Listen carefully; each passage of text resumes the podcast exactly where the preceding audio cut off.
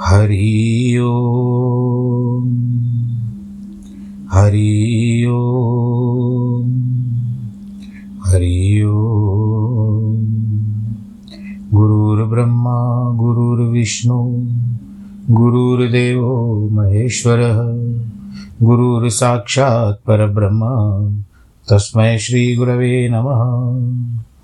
विघ्नेश्वराय वरदाय सुरप्रियाय लम्बोदराय सकलाय, जगद्दिताय, नागाननाय, श्रुतियजविभूषिताय, गौरीसुताय, गणनाथ, नमो नमस्ते।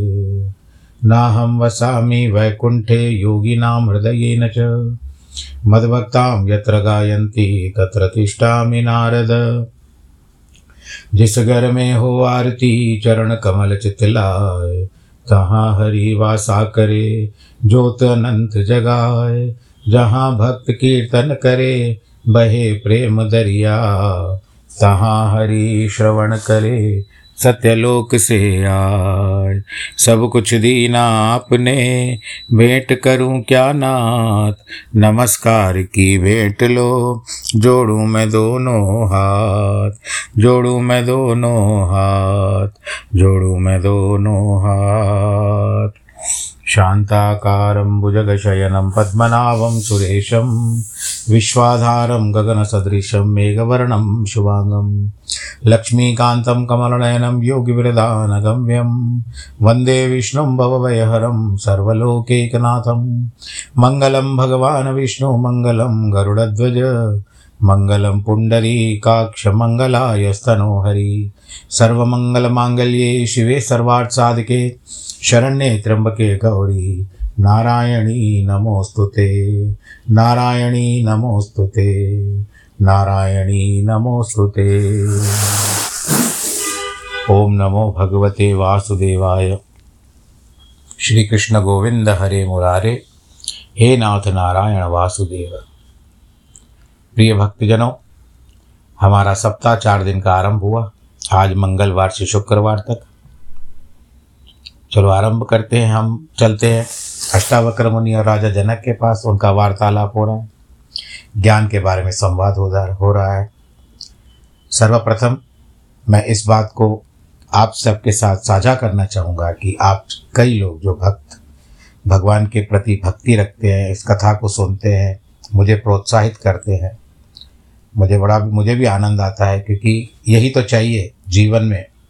मैं खुशियाँ बांटता हूँ कथा के रूप में और आप उसको स्वीकार करते हो, फिर मुझे भी आप लोग अपने अपने कुछ विचारों से मुझे बड़ा जिस तरह से कुछ भेजते हो। तो तो मौसम।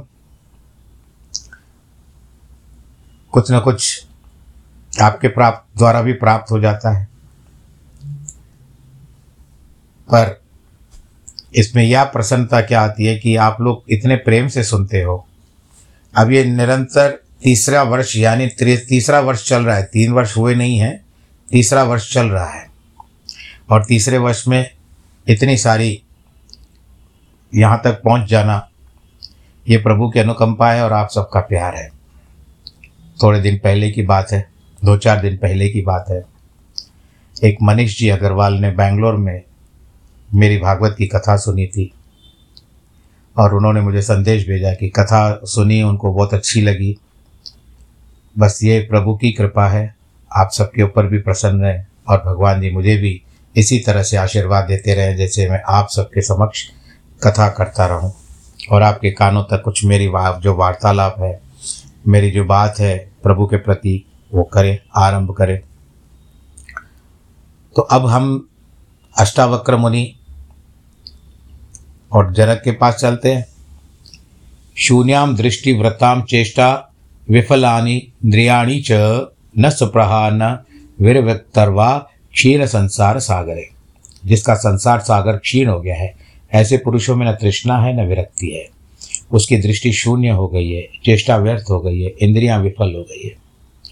अब बुद्धि का अनुभव जो होता है, क्षुद्र का अनुभव है। उसका अनुभव संसार तक ही सीमित है। बुद्धि दौड़ाओ। कहाँ तक जा सकते हो? ऐसे कहते हैं ना। और बुद्धि को हम लोग क्या कहते हैं? सामान्य भाषा में दिमाग को भगाओ। दिमाग को दौड़ाओ, भगाओ, कहाँ तक जाता है? किंतु चेतना का अनुभव विराट का अनुभव है। यह क्षुद्र से ऊपर विराट को ही देखता है। बुद्धि आपको केवल संसार दिखाएगी, लेकिन चेतन आत्मा जो है, आपको विराट दिखाएगी। जैसे अर्जुन का चेतन जा, चेतन, चेतनता जागी भगवत गीता में, उन्होंने भगवान श्री नारायण जी का, कृष्ण का नारायण के रूप में विराट स्वरूप देखा। समग्र को एक साथ देखता है, उसका क्षुद्र संसार जो छोटे सागर के समान है, क्षीण हो जाता है। जिसने महासागर को देख लिया, वह छोटे छोटे तालाबों से कैसे प्रभावित हो सकता है? अब जैसे मछुआरा होता है, मछुआर जिसको समुद्र में मछलियाँ पकड़ने की आदत हो, वो छोटे छोटे तालाबों के पास या नदियों के पास नहीं जाते। वो तो समुद्र से ही मछलियाँ पकड़ते हैं। और तूफ़ान के समय में चेत चेतावनी भी दी जाती है कि भाई जो है आ, आप लोग जो मछुआरे हैं वो कृपया समुद्र तट की ओर न जाए मछलियों के लिए। इस तरह से जिसने पूरे हाथी को देख लिया है वह अंधों की बांतियों से विलग विलग अंगों को हाथी कैसे सक, कह सकता है? अंधा ही ऐसा कहता है, ऐसे समुद्र के दृष्टा आत्मज्ञानी को संसार में न तृष्णा होती है, न विरक्ति होती है, उसकी दृष्टि शून्य हो जाती है। वह न जागता है, न मरता है, न पलक झपकता है, बंद करता है। इस तरह से मुक्त चेतना वाला व्यक्ति उस विराट का अनुभव कर लेता है। जिस तरह से मैं आपको बताता हूँ कि जब भगवान जी ने दर्शन दिया था, चतुर्भुजी जो भगवान जी ने विराट स्वरूप में दर्शन दिया था, अर्जुन को बताया था तो अर्जुन के साथ साथ हनुमान जी ने भी दर्शन किया है शायद प्रभु का। गीता सुनी है हनुमान जी ने, क्योंकि ध्वजा में थे। और यहाँ पर उन्होंने किसने देखा? संजय ने भी विराट स्वरूप देखा था। तो एक सुनाया एक को, दो और हो गए साथ में।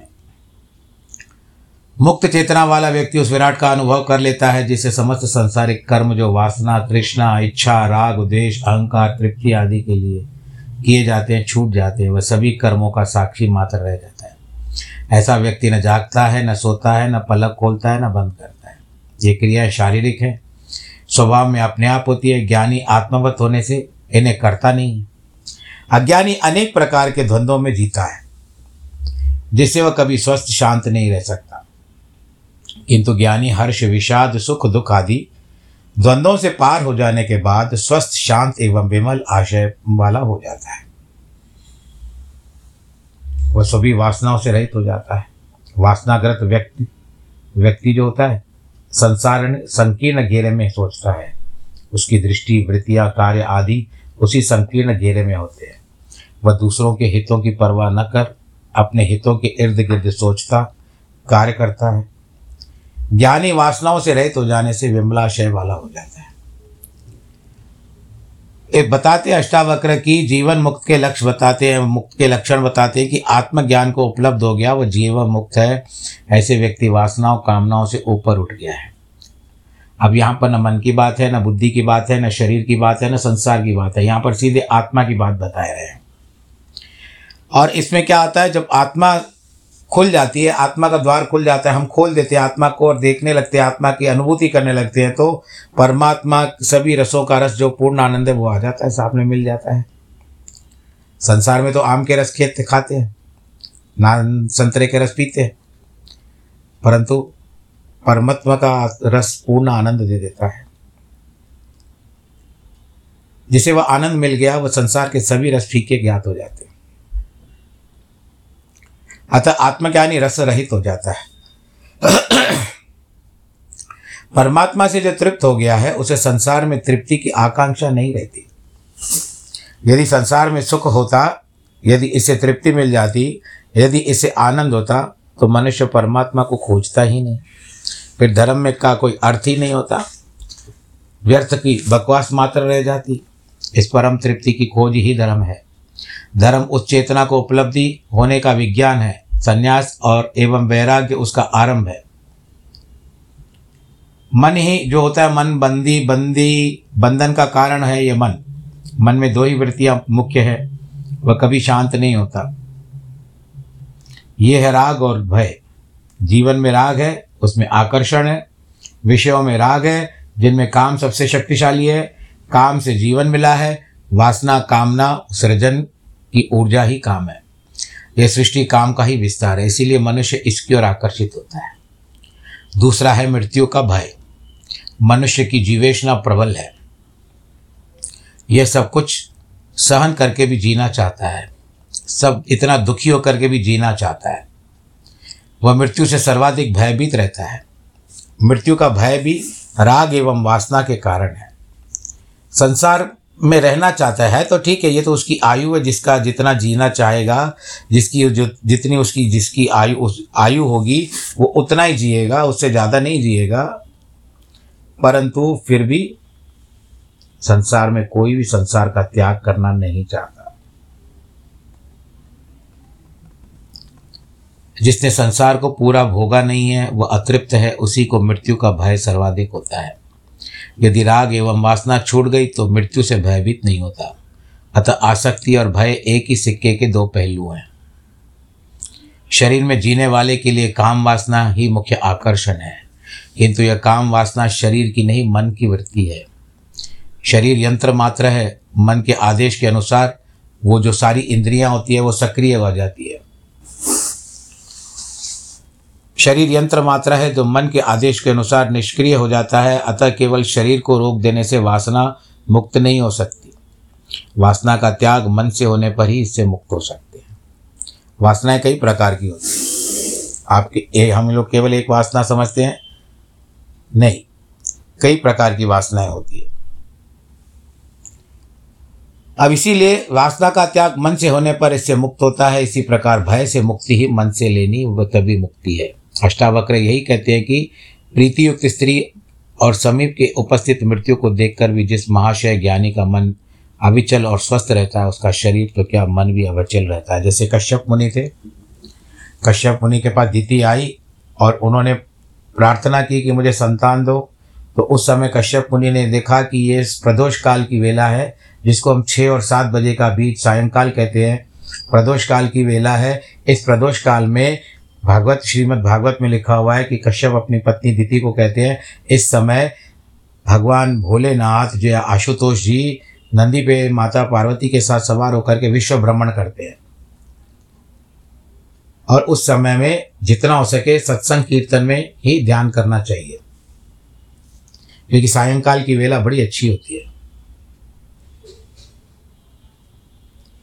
क्योंकि ये वेला परिवर्तित होती है। सायंकाल से रात्रि काल में परिवर्तित होती है, सूर्यास्त के बाद। तो उस समय की वेला बड़ी शुभदायी होती है। आप देखिए, इसके लिए उसी समय में मंदिरों में आरती होती है। सत्संग कीर्तन होते हैं। और कथा का भी समापन लगभग हो जाता है। जहाँ जहाँ सत्संग होता है सात सात बजे के आसपास सत्संग कीर्तन खत्म होता है, फिर आरती होती है। यानी प्रभु का गुणगान आरती के रूप में किया जाता है। ये तो आपने देखा होगा। सुना भी होगा और आप करते होंगे अपने घर में आरती। दीपक जलाते होंगे, घर में जोत जलाते होंगे, सब कार्य करते होंगे। तो इस तरह से ये प्रभु की जो लीला है तो कश्यप जी ने मना कर दिया कि थोड़ी रात्रि काल और रुक जाओ, हम तुम्हारे मनोरथ पूर्ण करेंगे, परंतु दिति को वासना नहीं छोड़ रही थी। क्योंकि उसके भीतर जो था ईर्षा थी। अदिति को देवता हो चुके हैं, और वो बड़े भाग्यशाली हैं। और बड़े आ, क्या कहते हैं कि बलवान भी हैं। पर मेरे ऐसे पुत्र होने चाहिए जो देवताओं के ऊपर अपना अधिकार कर सके। दिति की यह आशय था तो उन्होंने नहीं माना जिद करके बैठ गई। आखिर कश्यप अंततः पत्नी है उसका विचार किया और भगवान जी को प्रणाम करके कहते प्रभु जैसे तेरी इच्छा अब इच्छा पूर्ति हो गई। कश्यप मुनि ने दिति की इच्छा पूर्ति की। सायंकाल का समय था। तब सायंकाल के समय में जब कार्य पूरा हो गया तो उस समय में कश्यप जी गए, उन्होंने स्नान किया, फिर भगवान जी की आराधना में बैठ गए। अब दिति को ग्लानी उत्पन्न हुई। अपराध बोध हुआ उसको। गिल्टी फील करने लगी। कैसे नहीं किया मैंने अच्छा। मुझे नहीं करना चाहिए था ये। मैंने वासना में से प्रेरित होकर प्रलोभन आ गया मुझे संतान उत्पन्न करने का। मैंने अपने पति की तपस्या को भी भंग कर दिया। तब कश्यप मुनि के पास खिन्न चित्त से गई, उदास मन से गई। कश्यप ने कहा, देखो दीति अब जो हो गया मैंने तुमको मना किया, परंतु विधि का लिख में भी लिखा मैं भी नहीं मिटा सकता। जो होना था हो गया। अब कहते प्रभु, फिर ऐसा कैसे होगा? दुष्ट प्रवृत्ति होगी मेरी संतान। कहते वो तो अभी तुमने उसी कामना से संतान की इच्छा की है तो दुष्ट प्रवृत्ति होगी संतानों की। लेकिन कहती है, कोई और अच्छा नहीं हो सकता, इसको कुछ बदला नहीं, बदल नहीं सकते।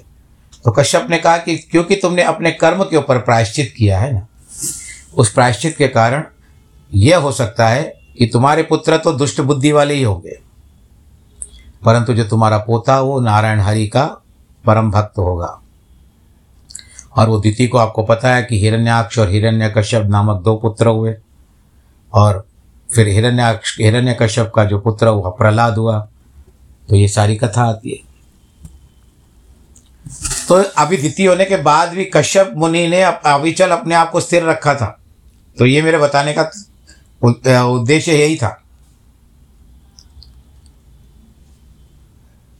सुख, दुख का भेद चाह के कारण है, वासना के कारण है। यदि चाह बदल गई तो सुख दुख में एवं सुख दुख से परिणात परिणात हो जाता है। सृष्टि में सुख दुख का विभाजन नहीं है। यह मन की वासना के कारण प्रतीत होता है। इसी प्रकार स्त्री पुरुष की भिन्नता शरीरगतम है, आत्मगतम भिन्नता नहीं है। आत्मा न सर स्त्री है, न पुरुष है। मन में वासना से ही स्त्री पुरुष का भेद दिखाई देता है। जब वासना नहीं है, चाह नहीं है तो भेद भी समाप्त हो जाता है। दोनों बाहर से भिन्न प्रतीत होते हुए भीतर संयुक्त आत्मा एक ही है। जिसमें आत्मज्ञान हो गया है, जिसने उस परम तत्व को जान लिया है, संसार, उसका संसार खो गया है, उसके प्रति कोई आकर्षण न रहा, उसे अपने भीतर वासना, मोह, ममता, स्वार्थ आदि के कारण संसार के प्रति जो अच्छे बुरे की दृष्टि बना रखी है, वह दृष्टि बदल जाती है।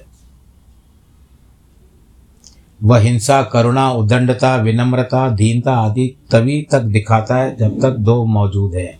मनुष्य में मनुष्य की भिन्नता दिखाई देती है। जब संपूर्ण सृष्टि में उसे एक ही आत्मा दिखाई देती है तो कौन किसकी हिंसा करे, कौन किसके प्रति करुणा दिखावे? अपने आप में लुप्त हो जाते हैं प्रयास पूर्वक दया, करुणा, अहिंसा करनी नहीं पड़ती। फिर कोई अनुव्रत नहीं लेना पड़ता है जैसे ज्ञानी को न आश्चर्य होता है, न क्षोभ होता है। अष्टावक्र कहते हैं कि जीवन मुक्त व्यक्ति परम भोगी है। वह संसार के क्षण भंगुर भोगों का त्याग करके आत्मानंद का शाश्वत भोग कर रहा है। वह न विषयों से द्वेष करने वाला है, न विषय लोलूप है। तथाकथित साधु विषयों से द्वेष करने के कारण ही दुखी रहते हैं। एवं संसारी उनमें लोलुप रहने के लिए दुखी कारण दुखी है। जो उन्हें मिला, उसमें भी दुखी है, ना मिला तो उसकी चिंता में दुखी हो जाते हैं। अज्ञानी की दृष्टि ऐसी है कि वह हमेशा रोता ही है। हंसने की, आनंद होने की कला वह जानता नहीं है। ज्ञानी इसे जानता है। ज्ञानी को किसी से आसक्ति नहीं होती। आसक्ति वाला ही दुख, चिंतित, तनावग्रस्त रहता है। इसीलिए ज्ञानी जो प्राप्त है, उसका भी भोग करता है, अप्राप्त की भी चिंता नहीं करता। जो आया, सो भला, न आया तो भी भला। ऐसे जीवन जीने का मार्ग बताते हैं अष्टावक्र। रामकृष्ण जी ने कहा है कि हमने संसार छोड़ा, परमात्मा पाया। इसीलिए हम क्षण बंगुर को छोड़कर परम शाश्वत का भोग कर रहे हैं। अतः हम महान भोगी हैं। तुमने परमात्मा छोड़ा, संसार पाया। इसीलिए क्षण भंगुर में मरे जा रहे हो। और ऐसा भी बताया जाता है कि जो अपने आप को सिद्ध कर लेता है, अपनी कुंडलिनी को जागृत कर लेता है, अपने प्राणों को मस्तिष्क में रख देता है, ब्रह्मस्थान जिसको शिखा कहते हैं, वो अपनी इच्छा से मृत्यु को प्राप्त कर सकता है। क्षण भंगुर में नहीं जाएगा वो। परंतु उसके लिए अभ्यास बहुत करना होता है। जिस तरह से आप डॉक्टरी पढ़ लेते हो या वकालत पढ़ लेते हो तो आपको भी इंटर्नशिप में जाना पड़ता है ना, अभ्यास करना पड़ता है, तभी तो जा करके आपको अनुभव का प्रशस्ति प्राप्त प्राप्त होता है। चित्त जब तक उद्वेलित है, तभी तक संकल्प विकल्प है। तभी तक समाधान और असमाधान के विचार उत्पन्न होते हैं। तभी तक हित और अहित का ध्यान बना रहता है। ये सब अहंकार के ही कारण है। तरंगित मन ही इन विक्षेपों का जन्मदाता है। जब चित्त शांत हो जाता है, शून्य हो जाता है, उसमें विचार वासना, कामना की तरंगे भी उठना बंद हो गई है। कुछ बातें ऐसी भी होती है कि सुबह सुबह को भी कभी सपने आ जाते हैं। यानी इतनी रात सोया हुआ शरीर है, लेकिन सुबह को फिर चेतना अवस्था में आ जाता है मन, और फिर सपने दिखाने शुरू करता है। और फिर हम सपनों में भी खो जाते हैं, अपने आप को ही खुश करते हैं कि आज हमने ऐसा सपना देखा, मैंने आज ऐसा सपना देखा। तो स्वप्न भी निश्चित नहीं है। कोई कोई सपना साकार हो जाता है, वो बात अलग है। जो इस प्रकार की चित्त की शून्यता को प्राप्त होकर आत्मा में स्थित हो जाता है उसकी की सब आशाएँ गलित हो जाती है। क्योंकि आत्मा के अलावा कुछ नहीं जानता।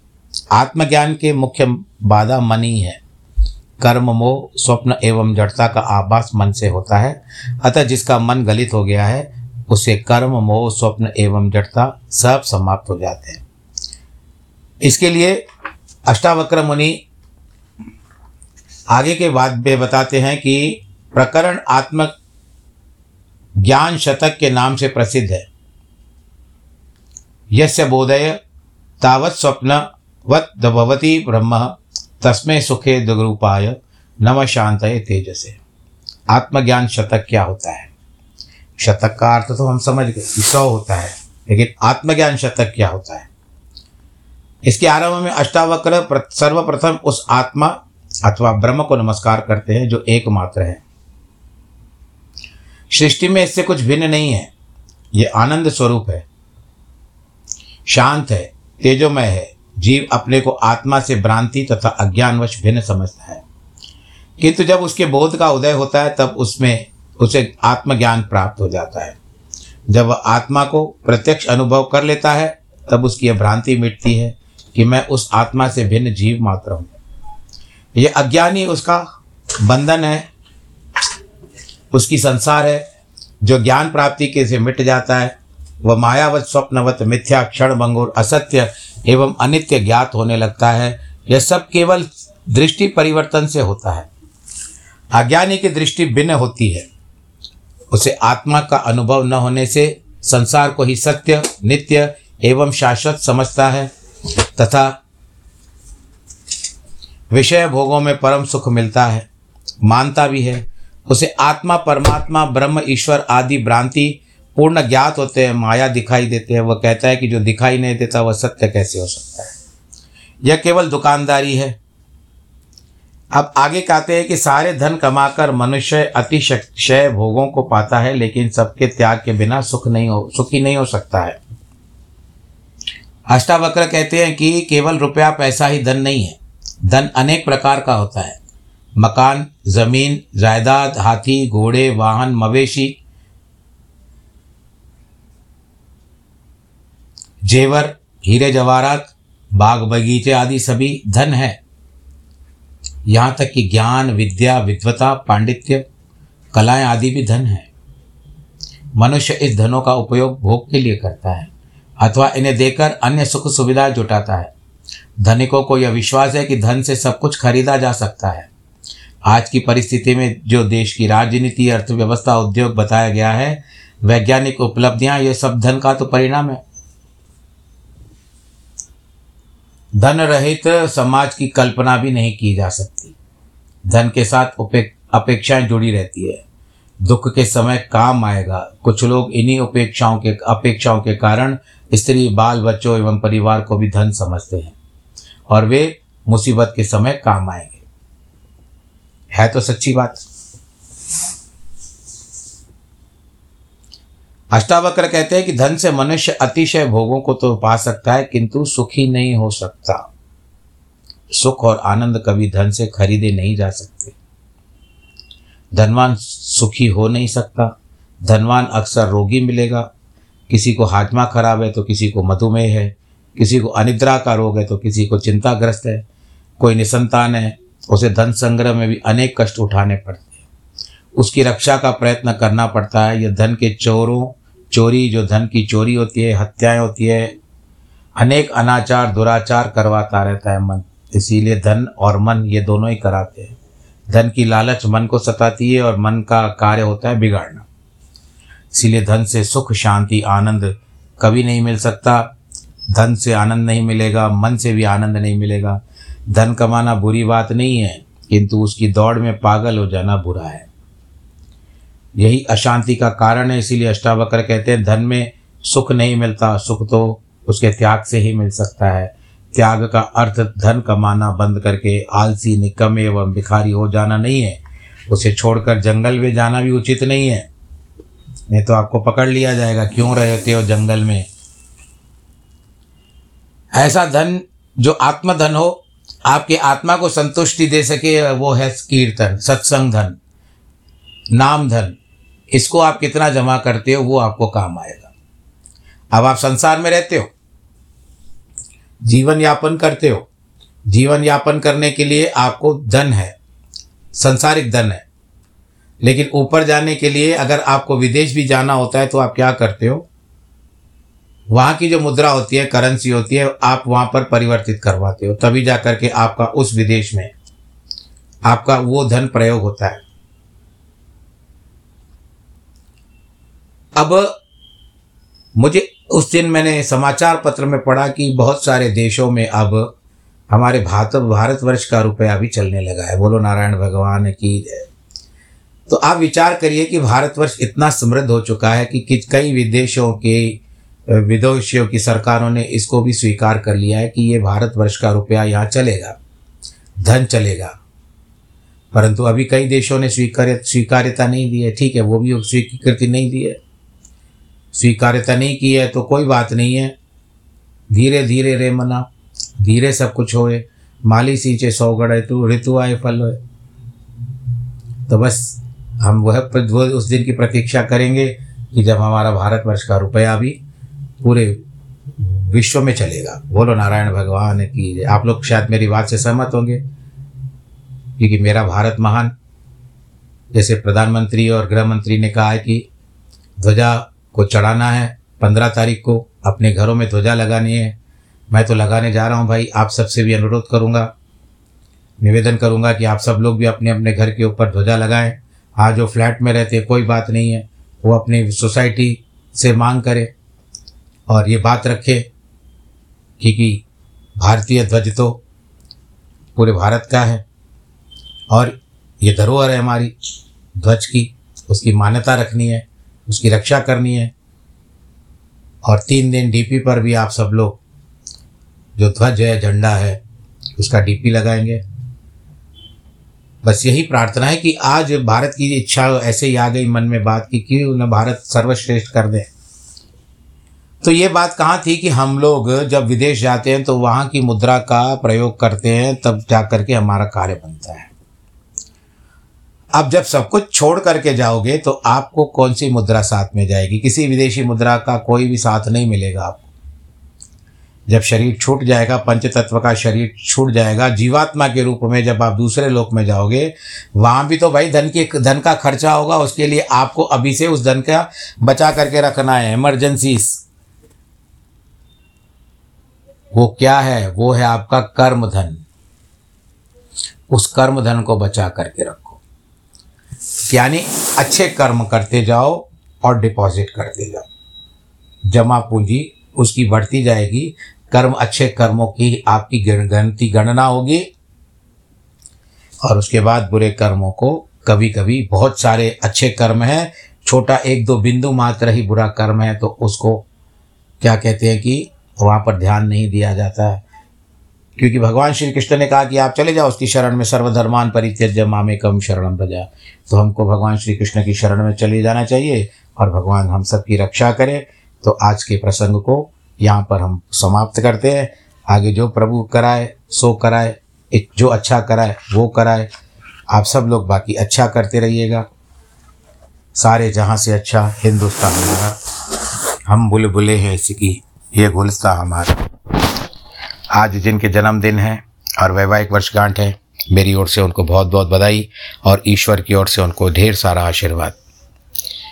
वर्षा काल ने अति उग्रता मचा रखी है। बहुत स्थानों पर बहुत अति वर्षा हो रही है, अति बरसात हो रही है। प्रभु से प्रार्थना करो। आप सब लोग कि सब लोग सुखी रहें। सर्वे भवंतु सुखी न, सर्वे संतु निरामया। बस इसी कारण आनंद से रहें। नमो नारायण।